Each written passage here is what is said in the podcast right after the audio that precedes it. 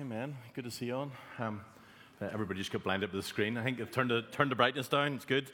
It, uh, um, if that was run at 100%, you couldn't sit there. It runs about 14%. So that's running only about 14%. It's, uh, it's so bright. It's so good. We had our uh, level 1 TT here yesterday. We about 60, I think, um, roughly 60 people doing it. Um, I think we were about 14 international people coming in on Zoom.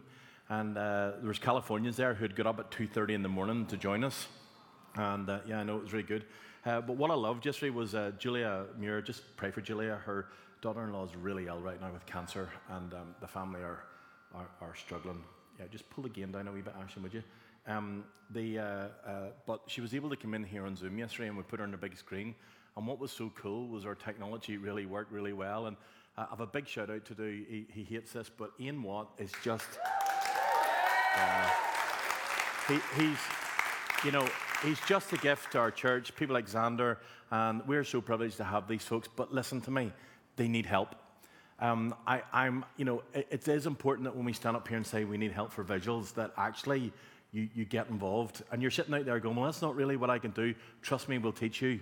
And uh, I really want to encourage you, please join up and help that team. They, uh, you know, there's a dedicated group of people here, but they're on every Sunday right now, and we need to be able to change that. Even if you could come in and just do one Sunday a month and uh, figure that out. So volunteer. It's not too difficult, honestly. None of this is too hard. We made it really simple. But please, if you're coming to church, just don't come and receive. Please come and serve. That's a really important thing that, that we need to do in our church. And, and trust me, you get to know more people and have a bit of crack and a bit of fun. And I think our people are, are usually a, a bit of banter. So uh, it's really good. If you're online, you're really welcome. Um, we're in the middle of a series called Eden, the original design. And um, I, I, want to caveat today by saying that for the next two weeks, uh, I've tried my best to keep this a U, but it's probably going to be a 15, okay? And there's moments that might even creep into 18. So please be warm. So if you're online or you're, or you're listening online and you're starting to watch this like a regular Sunday afternoon, and you're going to hear some words today that you haven't heard from church, because one of the problems is that church isn't teaching this stuff. Can I ask you a question? If church isn't teaching about sexuality, who is? I'll just hang that one there and let you have a, have a chat. But just to review a little bit from last week, our, our passages for, for this scripture is, is this, and this is why this is so important. And it's why it's important. I mean, even just yesterday, hearing Julia speak about level one again, it, it's quite it's quite a mind blower what the first six chapters of Genesis actually has to teach us about humanity and why we're in such a mess today. Can I encourage you not just to go and read Genesis, but to go and grab a concordance or a, com- or a commentary and, and study Genesis and read what it actually says? Uh, read between the lines. Um, you know, how many of you know you can read a book, but you have to read between the lines to get the story? And Genesis has a, a story that is so much deeper than what you might think about. But Jesus comes on and he calls the church to grab hold of something that, that was set in motion all those years ago, and he wants us to hold on to it. But what do we do in a world that really struggles to hold on to the fact that they don't even believe Adam and Eve were, were real people? Matthew 5 13, 15 says, You are the salt of the earth. Everybody say, You are the salt of the earth. But if the salt loses its saltiness, how can it be made salty again? It is no longer good for anything except to be thrown out and trampled underfoot. You also are the light of the world. Everybody say, You. A town built on a hill cannot be hidden. Neither do people light a lamp and put it under a bowl. Instead, they put it on a stand and it gives light to everyone in the house. In the same way, let your light shine before others. Everybody say, Your. That they may see your good deeds and glorify the Father in heaven. Say, Good deeds. Whose good deeds is it? Yours.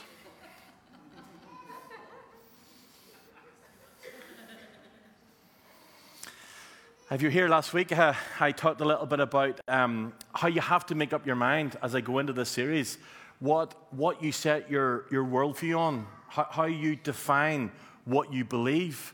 You see, uh, the world wants to tell you what you should believe, but many of you know that the world's ways aren't exactly going really well for them out there right now. And that actually the Bible uh, gives us valuable information. But when a world says that you're dinosaurs and what you believe uh, needs to be taken out of history, then we come into conflict. And you have to decide before I even say anything today, you have to decide where you take your values, your belief systems, your structures for life from? Do you take it from the world or you take it from the Holy Spirit and Scripture? Um, uh, I'm not telling you what you should believe. I'm just telling you that if you believe the world system, you're going to very quickly run into problems as a Christian. I told you what we believed in Journey that everyone was welcome, nobody was perfect, and everything and anything is possible. And I really believe that. That anybody here, listen to me, I don't care how sinful you are, you're welcome at this church. I don't care what lifestyle you live, you will not be judged if you come to this church. Nobody will hang you over hell and tell you what a dirty person you are. Um, it's the Holy Spirit's job to convict you of your sin. It's my job to introduce the Holy Spirit. And if you understand that and get that, then it's the Holy Spirit's job to pull you out of that sin. And if you come to me going, John, I want to come out of this, you will get all the help and all the resources to be able to do that. Does that make sense as a church? That's so counter church because church says, come to my gang, and if you look like me, dress like me, talk like me, and act like me, and pretend like everything's really okay and there's no sin going on in my life, then you can belong in this little hub. That's kind of what church does. And I'm often gobsmacked by people who come in and go, Yep, you've got drug dealers in your church. And I don't know whether that's true or not. I really hope it's not true. But people often say that about us. That makes me really happy. And I told you that if you uh, could belong in this church, that the moment you step into leadership, the moment that you cross this line on the stage, or you've helping kids, or, or become any leader involved in this church, there's a higher calling in your life. And by the same standard that God sets for me as a senior pastor or our elders, we also set for you. That way, then, there's no grey. I think sometimes it's, there's a hierarchy. There's no hierarchy. God calls you to higher calling, whether you like it or not. I didn't say it. I really wish it wasn't true because it'd make my life a lot easier, but it's true. And that's what Scripture says. And then I shared a little bit about church and state. Now, for American friends, if you're listening online, um, this is a very different culture to what you've gone on in. But church and state, I thoroughly believe, needs to be separate.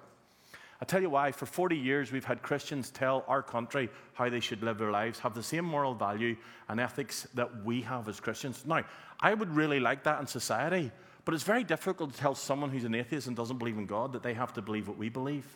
And here's the problem for 40 years, the church has told society what it should believe, and then they got really peeved off. And guess what's happening now? They're going to chuck the Christians out of power. And the heathens are going to become the people in charge. And guess what they're going to do to the Christians? Yeah, you guessed it. They're going to do to us what we've done to them. And it's really important that you understand the difference between church and state. Now, hear me. If you've got a passion for politics, a passion for, for change, I actually believe we're meant to be cultural transformation.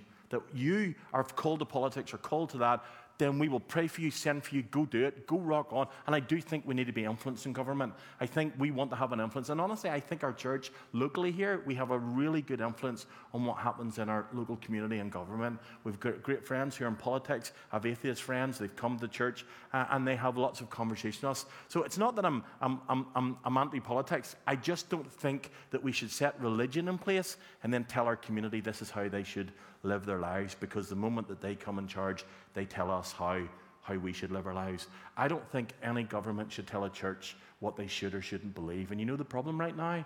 That's exactly what's going on in society. And you have to decide. Can I recommend, before I go any further today, a really good website? There's a website called Moral Revolution. Um, it was created by, by, Bethel Church, but in there, there is an awful lot of conversation, um, chat, talk, uh, really open and honest conversation um, in regards to how to raise our kids, I, I, ideas around, around kingdom thinking, around sexual identity, who we are uh, as people, and that God actually made sex and it was good.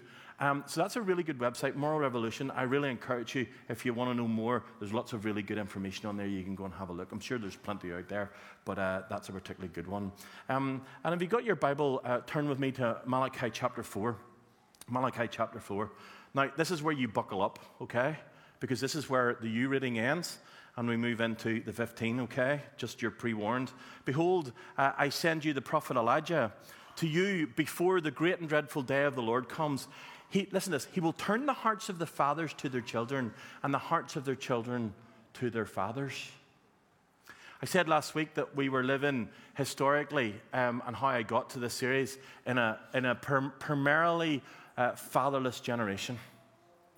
And even though your father might be there, most kids will come in to our counseling room, or people come in and say, even though my dad was there, he wasn't really there.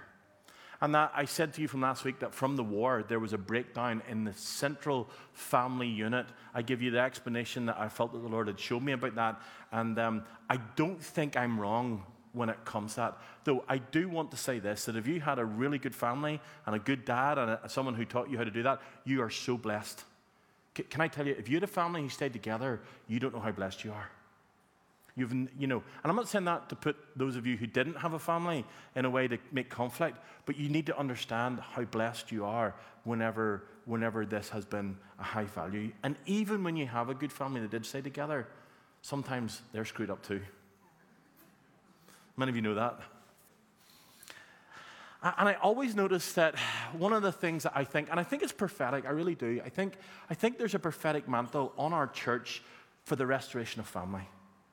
I, I, you know, this isn't just about a prophetic word. There's sometimes just a prophetic unction, atmosphere, that our job is to restore family. And I kind of feel the weight every time that I speak about the Father restoring the hearts to men, that it's something that I have a passion about. Um, primarily, probably because, um, you know, my dad died young, and I had this need in me uh, uh of someone who needed a father. And I sought out spiritual fathers who I wanted them to be my daddy. And the problem with that is it created a problem because guess what? They're not. My daddy. It's important that you understand the difference between your father and the one that you have, even though you don't like him, and spiritual fathers. I've stepped into many people's lives over the years and became a spiritual father, but there's a point whenever I have to kick them in the backside and send them packing and say, hey, I'm not your daddy. You need to sort it out with your real daddy, not me. And it is important that you understand the context of that. But our job is to understand the family unit and the restoration.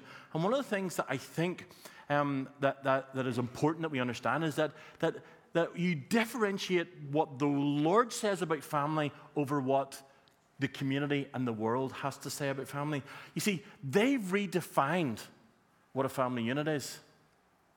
Family uh, is an interesting word historically. If you go through scripture, study what family means. Um, it's this idea of your oikos, it's the people who are the most significant to you.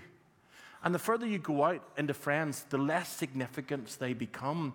And I really believe that that was God's idea from the creation of time.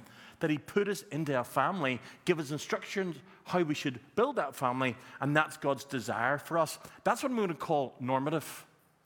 But many of you know that, that because of what's going on in the world today, that the destruction of family has been depleted. And I'm going to use the term subnormative. Now, that doesn't mean to say that you're wrong, bad, or terrible. It just means that life probably is going to be a little bit more harder in some of the contexts because God said if we do it this way, we'll be good. But if we don't know how to do that, it will cause a struggle. And you only need to come and sit in a counseling room with us any day of the week to have a conversation with someone to realize just how true that actually is. And I think it's important that our children learn to grow up knowing what God thinks about social issues, that our children know about what God thinks about sex, and our children should know what God thinks about women. Is really, really important. And the problem with the church is this is that there's not many people or churches today teaching this stuff. Um, last year, I, got a, I was shocked um, at one of our levels in theotherapy. Uh, Julia asked other, there's what, one, I think maybe four or five other pastors in the room, asked him, Are any teaching sex from the front? I put my hand up. I was the only pastor out of the five of us that was teaching sex from the front of church. I, I was actually gobsmacked. And I think there's reasons for that. And it is important that we're supposed to be the light of the world. We're supposed to have the answer in this world for the darkness. And if we're afraid to talk about the very thing that God gave us, then we've attached shame to something that the Lord never attached shame to. And it is important that, that you, you actually face shame today. And I'm going to talk a lot about that today because it's really important. That I think when we're meant to be the light of the world, it's important that we're talking about sex. It's important that we're saying up, this is what the Lord thinks about sex. This is what He gave us. And it's important that we understand and learn. The problem is, up to this point, we've been telling the world what we're against. We actually haven't been telling them what we're for. We tell them what they shouldn't do rather than what we, they should do. We, we, we've given them what they shouldn't do instead of going, actually, if you do this, this is a much better version.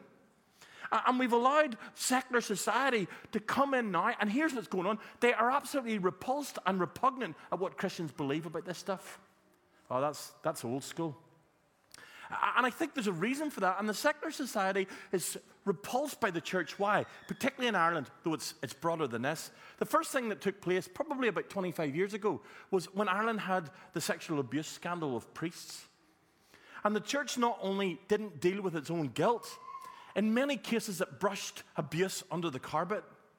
And, and to the church's shame, thousands upon thousands upon thousands of people left the church.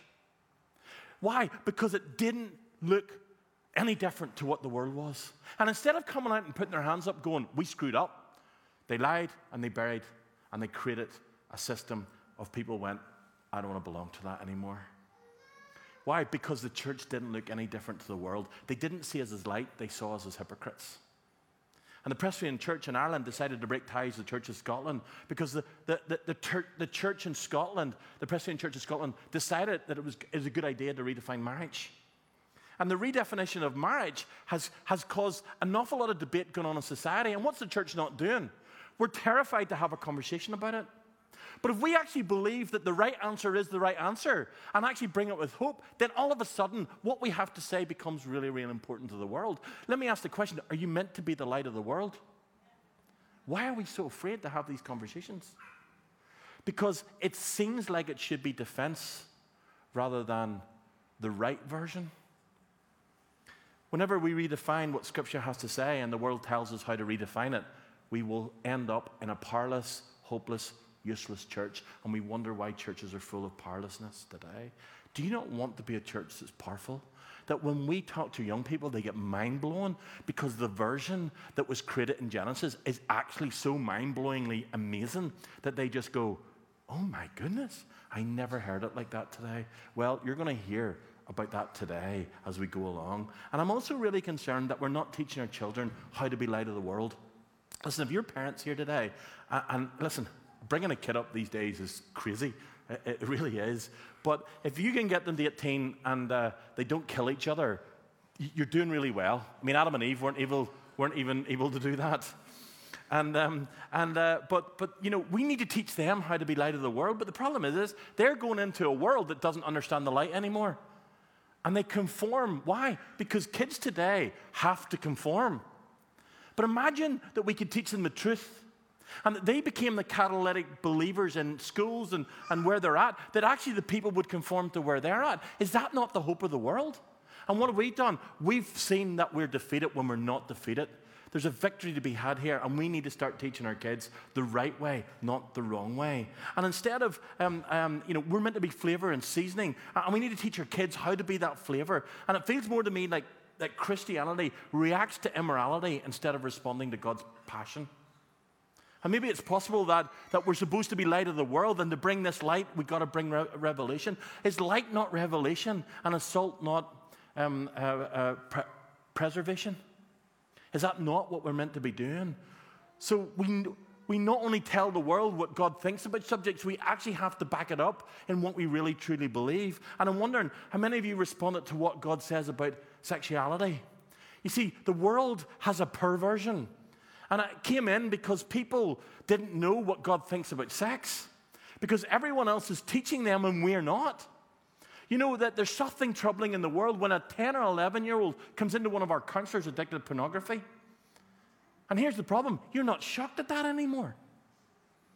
There's something wrong with the world when a 10 year old is touching an 8 year old inappropriately. And what I find is that most people don't actually know how to tell a young person or even have a conversation with them about sex. That the world is awkward about it. And if the world's awkward about it, how much more has the, has the church become awkward about it? Let me ask you a question Do you talk to your kids about sex? If you're not, who is? Listen, the world perverted sex. Perversion it means they have a wrong version of something. How many of you know God celebrates sex? In fact, God gave it to humanity. And I believe that the world perverts sex and religion shames it. Let me say that again. The world has perverted sex and religion shames it, but the kingdom of God celebrates it. How many of you know that there was sex before sin? Let me say that again. How many of you know there was sex before sin? Here we go. Isn't it interesting how much we've attached shame to the things that the Bible never attaches shame to? I mean, how many of you know that we're called as Christians to be circumcised of the heart? That's what Paul says in you. Put up your hands up if you know you're supposed to be circumcised of the heart. But how many of you know in the Old Testament that in order to be circumcised, they didn't do the circumcision of the heart, that, that God talked a lot about circumcision of something else. And he didn't attach any shame to this. In fact, what he did was he talked regularly about a man's foreskin being cut off the end of his penis. And what do we do? Oh no, John just said the P word.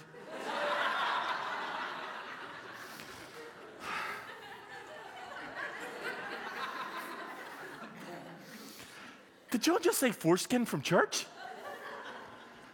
And the nervous laughter tells me that there's shame in the room. You see, here's the thing about circumcision God spoke about it regularly in Scripture. Did you know the only way that men could come into manhood and come into knowing God was to have the end of their penis cut off? and what do we do? Oh no. Listen, there's a story in Scripture that before the Israelites went into the promised land, they, they had to go through a city called Gilgal and they had to have a men's meeting. All right?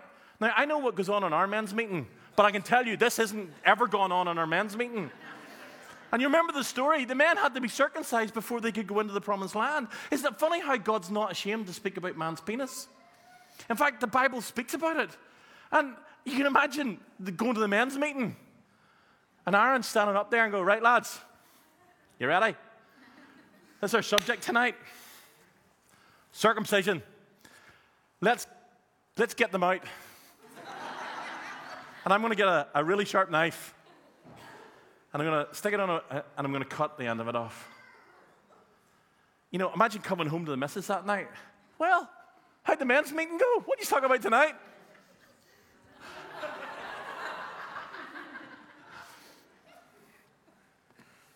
and the Bible speaks about sex and anatomy the whole way through from Genesis to Revelation.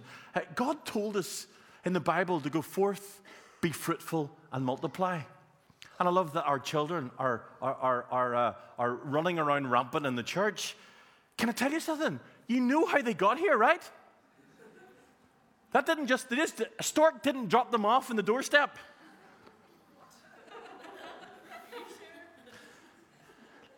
God was the one that gave you a sex drive. How many of you know that? Hands up if you know God gave you a sex drive. See, for the rest, you didn't put your hands up. Where did you get yours from?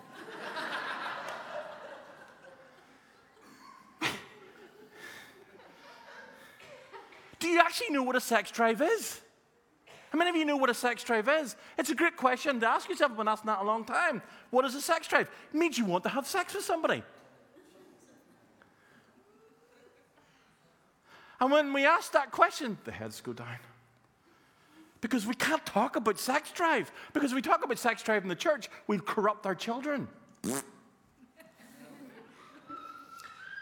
means you want to have sex with somebody. Anybody not got a sex drive? If you do, Elaine's in the front row here. She will help you find it.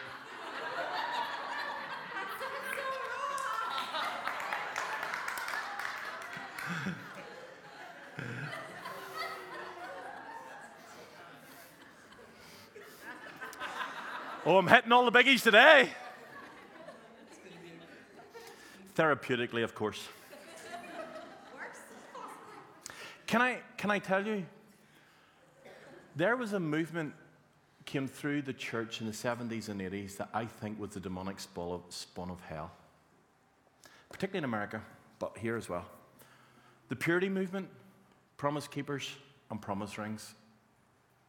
I, I go to a school over in Redding every now and again. And one of the things that I see regularly there in a school of two and a half thousand people is their inability to get together. You know, all these girls and all these boys, everything in common, same theology, same thinking, and it is a disaster when it comes to relationships. Now, why is that? Well, except for David and Lisa, because they, they found each other in school. Go you.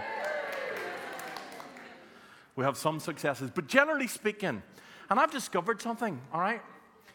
Because of shame and embarrassment and religion and the promise rings, women at a very young age switched off their sexual drive because they were honoring the Lord. And there's one thing I know about men. Let me give you a biological lesson. Men don't know how to turn their sex drive off.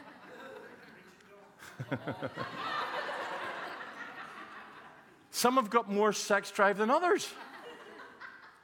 And here's the problem if you have a pretty girl in school, you come along and go, oh, she's pretty. But if she's turned her sex drive off, there's one thing I know that guy won't hang around too long. And because of shame, because of embarrassment, and because of a promise that they should never have made before God, they flick something off inside of them. And then they wonder why they're 35, wondering why they're, they're, they're alone, wondering what's wrong with them. Because the church has done an absolutely terrible job at helping us understand what this is about. You see, the goal isn't to get rid of your sex drive. You can't. God give it to you. It is that we're meant to manage our appetite. And it is important that you get your head around that. The goal isn't to get rid of sex drive. God's not ashamed of your sex drive. He's the one that gave it to you. But the world has gone and got itself in a whole mess to do with sexuality. And it's funny when we talk about divorce, no one has a problem talking about divorce, but people have a problem talking about marriage sometimes. One of the top reasons for marriage breakup is sexual uh, in- incompatibility. You, you come and sit in the, in the counseling room with us. We know that. Things that go on. Why? Well, you don't often see that written on the divorce paper, do you? Got divorced because we can't, you know, we're sexually incompatible. Nobody's talking about it. And if the society isn't talking about it, how much more is the church not talking about it? Who's teaching society about sex? The people who perverted it. And then we wonder why our kids believe what they believe today.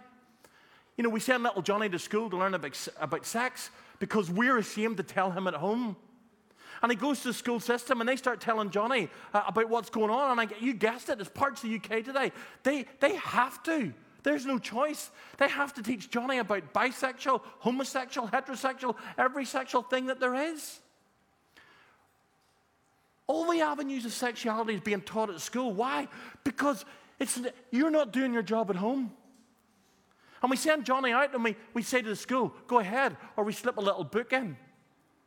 Or we have the talk. I didn't even have the talk.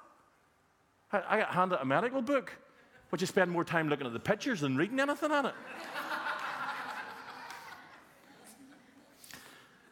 and we send Johnny to school and we teach him, and, and they tell him this, and then they come back and go, Who told you that? Whose job is it to teach our children about sex? It's yours if you're a parent. But what do we do? We're not doing. No, we're abdicating responsibility because our own shame is attached to it. We come into church and we don't want to talk about sex because the church are people are like, shh, don't talk about that. Isn't this church? You're not supposed to be talking about that in church. Talk about God. I am. He said, Go forward, be fruitful, and multiply. It was the first commandment God gave us in the Bible. So many of us, uh, um, uh, God gave us our sex drive, and He is not ashamed of it. Why are you? In fact, He celebrates, why aren't you? And don't you know that it was God's idea to make it fun? Amen?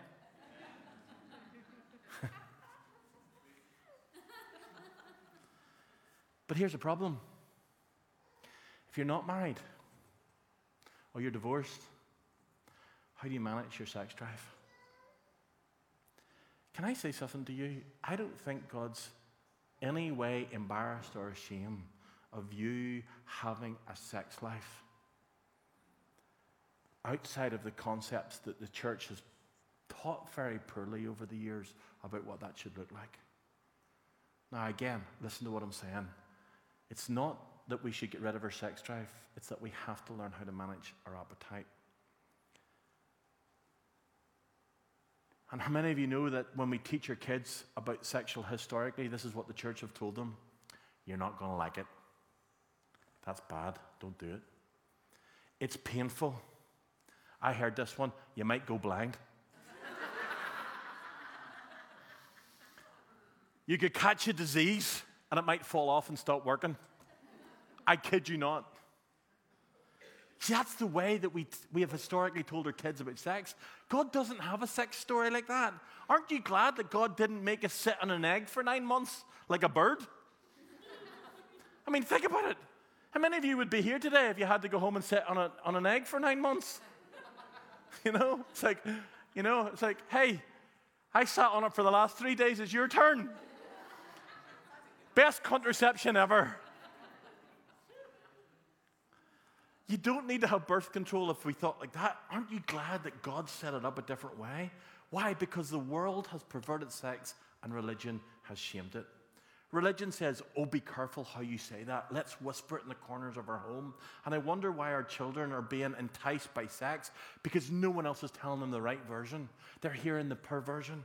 And we speak about sex one time in youth group, and I remember this sending home a letter to parents to ask permission to teach in a youth group um, about the things that we're doing. I got a phone call from one of the parents a long time ago, and she said, my, my son, I don't think my 15 year old son's ready to hear about this. I'm like, what planet are you living on? The kids today could tell you about sex, and they know more than you do. And the principle, there's a principle at play here, and it's really important you get this. It's called first principle or prototypic thought.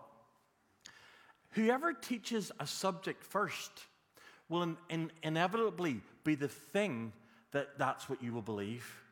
So if little Johnny goes to Henry in P6, and Henry's got a little bit more experience on the sexual stuff. Henry starts telling Johnny about sex. What Johnny will define about sex is what Henry's told him. And then he comes home and, and he has a conversation when he's 12 with you, and, and you've told him the truth. And he's going, No, but that, that's not right. Why? Because the principle of prototypic thought is that that's what was taught at a young age. And if Henry taught him, you can bet your bottom dollar that that's wrong. Why? Because you abdicated your responsibility. You should be the first. Can I tell you, we started to talk about sex with our kids since they were knee height to a grasshopper. Used to go fishing with Ethan. What's spawning, Daddy? Oh, that's when a fish comes up along and, and, and, and the eggs go in and, and he puts the sperm over the top of them. And, and then the next conversation goes something like, Well, that's how fish do it. How do, how do, how do mummies and daddies do it? Well, we, we know in an act of love we get along, and, and, and a man takes his penis and puts it inside a vagina, and, and uh, oh. what's wrong? and a man puts his penis into a vagina and he injects semen in there. And, and sometimes there's little sperms swim all the way up in, and then they, they get into mummy's egg, and, and the miracle of life takes place. And what are we doing? We're cringing like crazy because John just said, said, said a full version of sex that God created from the front of church. Maybe you need to deal with your shame. Maybe you need to deal with your sexual appetite. Wouldn't it be easier to lay a foundation in life? Because here's the truth Ethan and Erin, and they're sitting with their teenage friends today, probably a little bit uncomfortable. but can I tell you something? They're not embarrassed or ashamed about sexual chat. They're not afraid to come to us and have a conversation. Many nights we sit up and have conversations. Ethan has a great girlfriend now. She's dying in her seat. Some of our conversation at night is about sex. Why shouldn't it be? Is that not normal? When we've had conversations, they come the next night. Dad, I really enjoyed that last night. Thank you so much. Conversation about sex. Because I'm helping them see it from God's angle. When the world's telling them all of this, who's teaching them? The perversion or the right version? Dads, can I say something to you as I, as I, as I go in? I'm so running out of time today. There's something mothers can't teach their sons about sex. If you're not talking to your son about masturbation way before their ability to have it. You need to start having that conversation now. Because I promise you, there is an online school that will eventually teach them called Pornhub. And if you're not having those conversations, I put it to you, dads, that you've absconded your responsibility. And I'm telling you today, the biggest reasons why there's not so many men around the world and fathers to do this is because they've abdicated their roles as fathers to their sons. Why? Because your own shame is stopping you. And until you deal with your shame and your own embarrassment, you will never be able to have that conversation with anybody else, let alone your sons. And they need to hear it from you. Because if they're not hearing it from you, I can tell you they will hear it from the world and they will hear it from the internet because that, that horse has bolted. That rabbit is out of its hole and it is gone. And it ain't coming back. And rather than going, you see, here's the problem we've tried to control the internet access. You ever try to stop a man getting to a sex drive? And that is because women also have that, but they like to keep it a lot more secret than men. And it's bolted, and the horse is bolted, and we need to start taking responsibility for that. Mothers can teach us plenty, but m- there's male things that only dads should be teaching their sons. And, and the last time I heard anybody, and I said it last week, we don't have daddy's boys in this country, we have mummy's boys. I'm a mummy's boy. But there's elements of me was a daddy's boy. But my dad never sat me down and had this conversation with me. Man, I look back and go, I wish he did. Now, if we were in male company, there was banter. Can I tell you something? Male company and banter won't work. Sit your son down, look him in the eye, and start talking about this stuff. Remove the shame and do it early. Can I tell you, if you're waiting until they're a teenager, you're, it's far too late. This conversation needs to start when they're six and seven. When they start talking to you about what's happening in the bath and why this thing down here has gone hard, that's when you start having a conversation about this stuff. Who's awkward? Are you with me? Do you get it? Do you see why this is important that we talk about it? And there's, there's just this huge part of ourselves that have shamed us. And, and here's the other thing we do when Johnny's two. We Johnny comes up and he start talking to him or, or whatever, and we have our own shame attached, and we start to, to you know, we I remember remember Aaron learning parts of the body in animals. That was interesting when it came to fox. Just hang that one there. But here's what we do: we go eye, nose, mouth, ear. Dinky. Don't play with your dinky. And, and we don't even use the, the correct terminology because we think, we think giving it names somehow is going to make it less. Listen very carefully it's a penis and it's a vagina. And if you struggle saying those words, go have a conversation with Elaine. She'll help you out.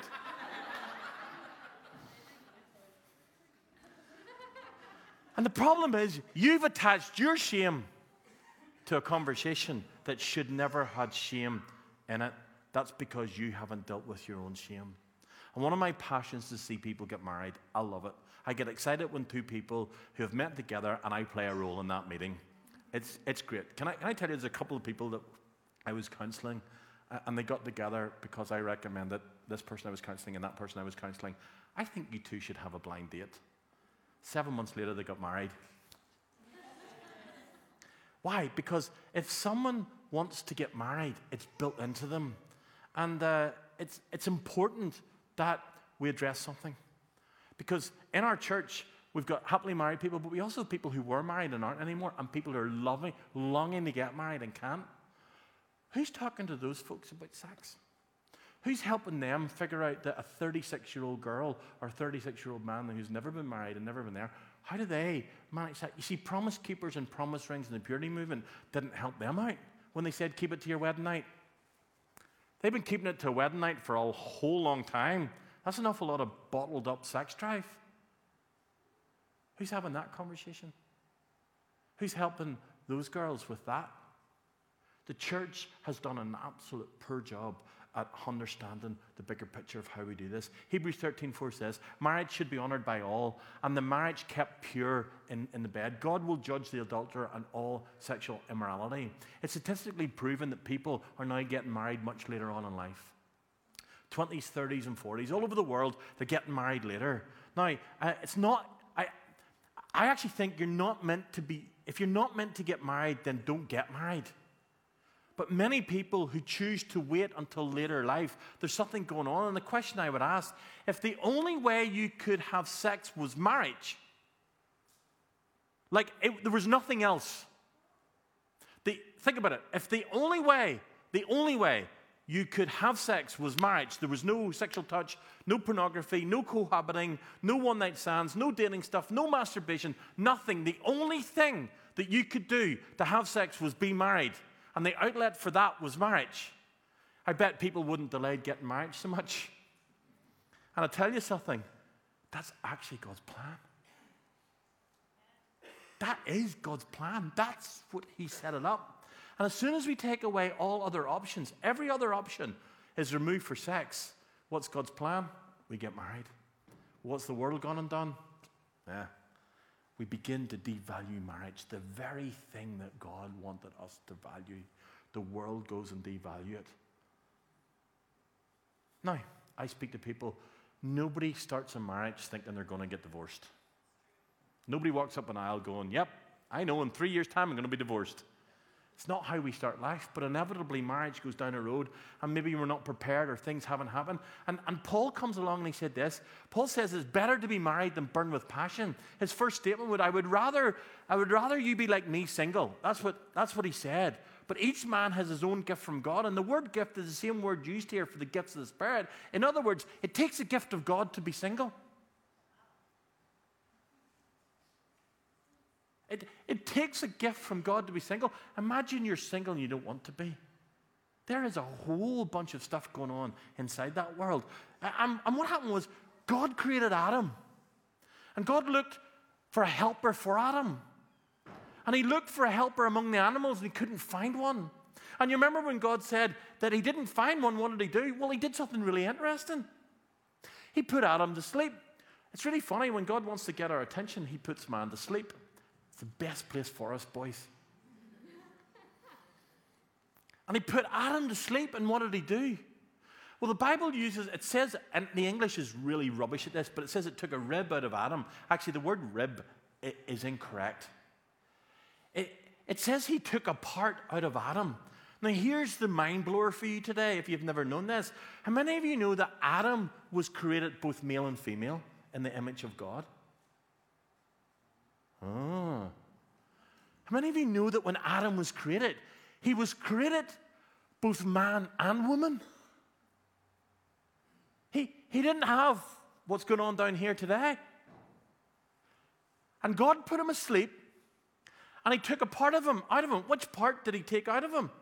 Let me read it to you. So the Lord God caused man to fall under deep sleep. While he was sleeping, he took one of the man's ribs, or what the Bible says, a part of him, um, and closed up the place in his flesh. When the Lord made a woman from the rib he had taken out of the man, and he brought her to the man, and the man said, This is the now the bone of my bones and the flesh of my flesh. She shall be called woman. Woo, man. Woo. because she was taken out of the man. For she was taken out of the man. There was a part of of the man that was the woman that came out of the man.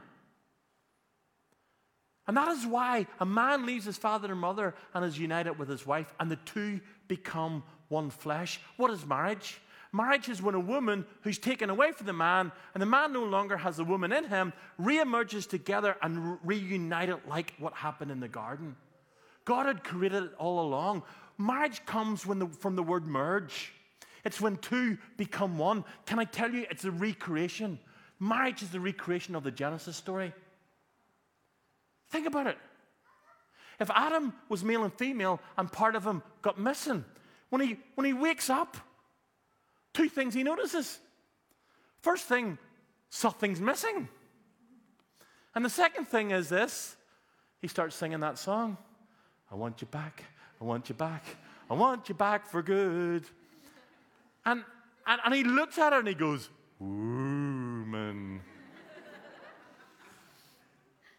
Adam at one stage was both man and woman, and now God brings them together. Why?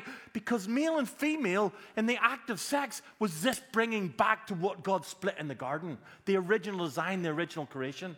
How many of you know that? You see, the church hasn't taught the right version. We've taught the the church has taught the perversion because that's what the world's told them they should teach. But actually, if you tell a kid that today, they go, mind blown. that, that actually, this is what took place. And then you begin to understand the nature of God. Why, why this and this are meant to be united, which is why marriage can only ever be biblical marriage, the concept of one man, one woman being united. And God does something really interesting. We're now moving from 15 to 18, okay? And God set something up. You see, he put something interesting. Do you ever think about why we give rings to each other? Why that promise of engagement is about a ring? You see, God did something really interesting. A woman has a, has a, has a body of skin around the entrance of her vagina called a hymen. He said that word. A hymen. And that, that ring, that, that, that, that ring is a blood ring. And it has got no other earthly use whatsoever. And the idea of the garden was that a man would take his penis and enter it in to a woman, and a ring covenant, blood covenant, would be broken in marriage. This is the right version. And what do we do? We get all awkward about talking about it. But actually, it's really important that you understand that God made this as a covenant and He put blood. If you study the idea of blood in Scripture, can I recommend a book for you? It's called The Crimson Thread. Oh my goodness, is it um, a, a, why blood and the sacrifice of blood was so called for by God. And there's this connectivity that God reestablished in the garden that a man makes love to his wife and it is a covenant. And, and I of tell you, it's like God, God set this up. And woman was created to be a helper for man. And I need to say that to you, ladies, listen to me. And there's a weight on this for me right now. Women have gone and got themselves so freaking independent. You've been taught how to be a lion because your men don't know how to be lions. And that is not the men's problem. It's a fatherless generation problem. And women have gone and got themselves into a terrible state because guess what? They don't even need men anymore. Because men have either hurt them, damaged them, and they've discarded them. And there's a struggle going on and there's a connectivity problem going on. Because women are so busy being so strong, and men don't know how to be strong because their fathers didn't teach them how to be strong. And we wonder why women hate men and have gone and got themselves so independent. Now, there's a time when women need to be independent when things go wrong. But can I tell you something? There's just an awful sense in the world right now of things that's gone and got themselves into a really bad state of affairs. 13 times God says He's going to send a man a helper. Now, I know in a world will tell you that that's rubbish, but can I tell you something? I don't think I'm married to just a helper. I think I've got a lion, lioness, wouldn't you agree? And here's the thing we, we, we survive perfectly well.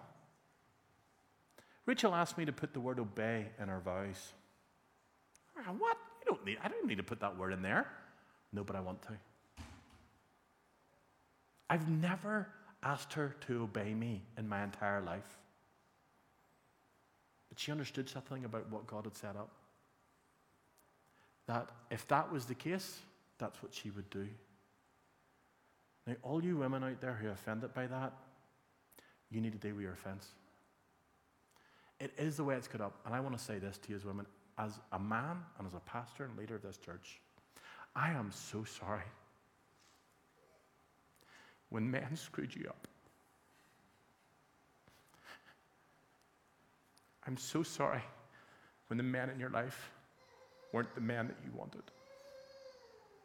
I'm so sorry that you're broken because of the men in your life and that they have done, excuse my French, a piss poor job of being the man that God's called them to be. I'm so sorry. It's not the way it's meant to be.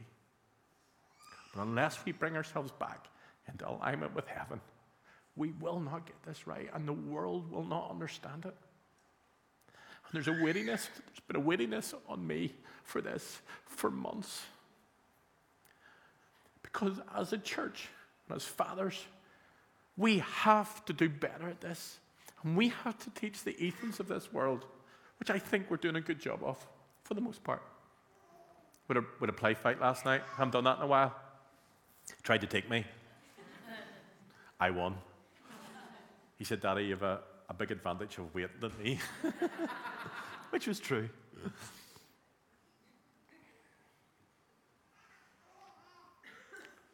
This is the way that God set it up, and it was beautiful. It was an amazing mystery. Oh, gee, my time's gone. Worship band, come on back. I, I want to finish with this story really quickly. Whenever the Jewish culture created marriage, as the vows were being given historically, the men of both families would come together and married, and they would take their swords as the vows were being said, and they would come up behind the wedding couple, and they would stick their swords in the ground.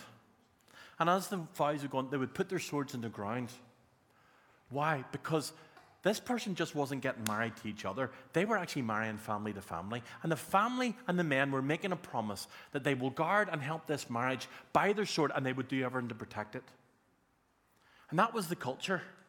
And can I tell you something? The wedding didn't start the way it starts today. Oh no, the wedding back then had a tent called a ceremonial tent. They were doing this in Ireland up to about the 50s, where there was a ceremonial tent bang in the middle of the dance floor. And the party and the music didn't start until something took place. And they would go into the ceremonial tent and everybody would be watching and they would have to make love. And it was normal. It was the practice. It was the normal way of it. There was no shame attached to it. It wasn't embarrassing. And guess when the party started? 18 again, you're warned. Was whenever a blooded sheet came out over the side of the tent, there was a massive cheer, a celebration, and the party started. Why? Because the covenant that God had created in the garden was, was taken. The, the marriage was consummated, and the celebration could begin. And we've lost this somewhere along the way because we're too busy being ashamed. Can I say to you today, please, for the love of God, deal with your shame. If this was uncomfortable for you, you felt awkward, you've got shame. I'm standing up here. I couldn't have did this sermon six years ago, seven years ago, because I had my own shame.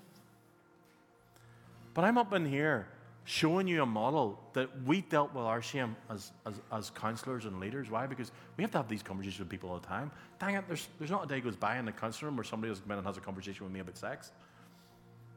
And if I'm awkward about it, how am I ever going to help them? We have an answer, the right version. Tell everybody about it because the world needs to hear it. See, when I tell kids this, John, I never heard it like that before. Nobody ever told me that that's what a biblical marriage was. And then they go into a world where everything goes and every marriage goes, and we'll talk more about that next week. And they wonder why they've got that. But imagine they have the right version. And you talk about the anatomy and the biology of all of that and what it's really meant and why that's significant of that ring and that blood covenant was so, so important to God. Now, listen to me. If you've screwed up sexually and you've got this all wrong, there's so much flipping grace for you this morning. And God has His ability to come along and deal with the brokenness and deal with the history. You know why I know that? Dealt with mine.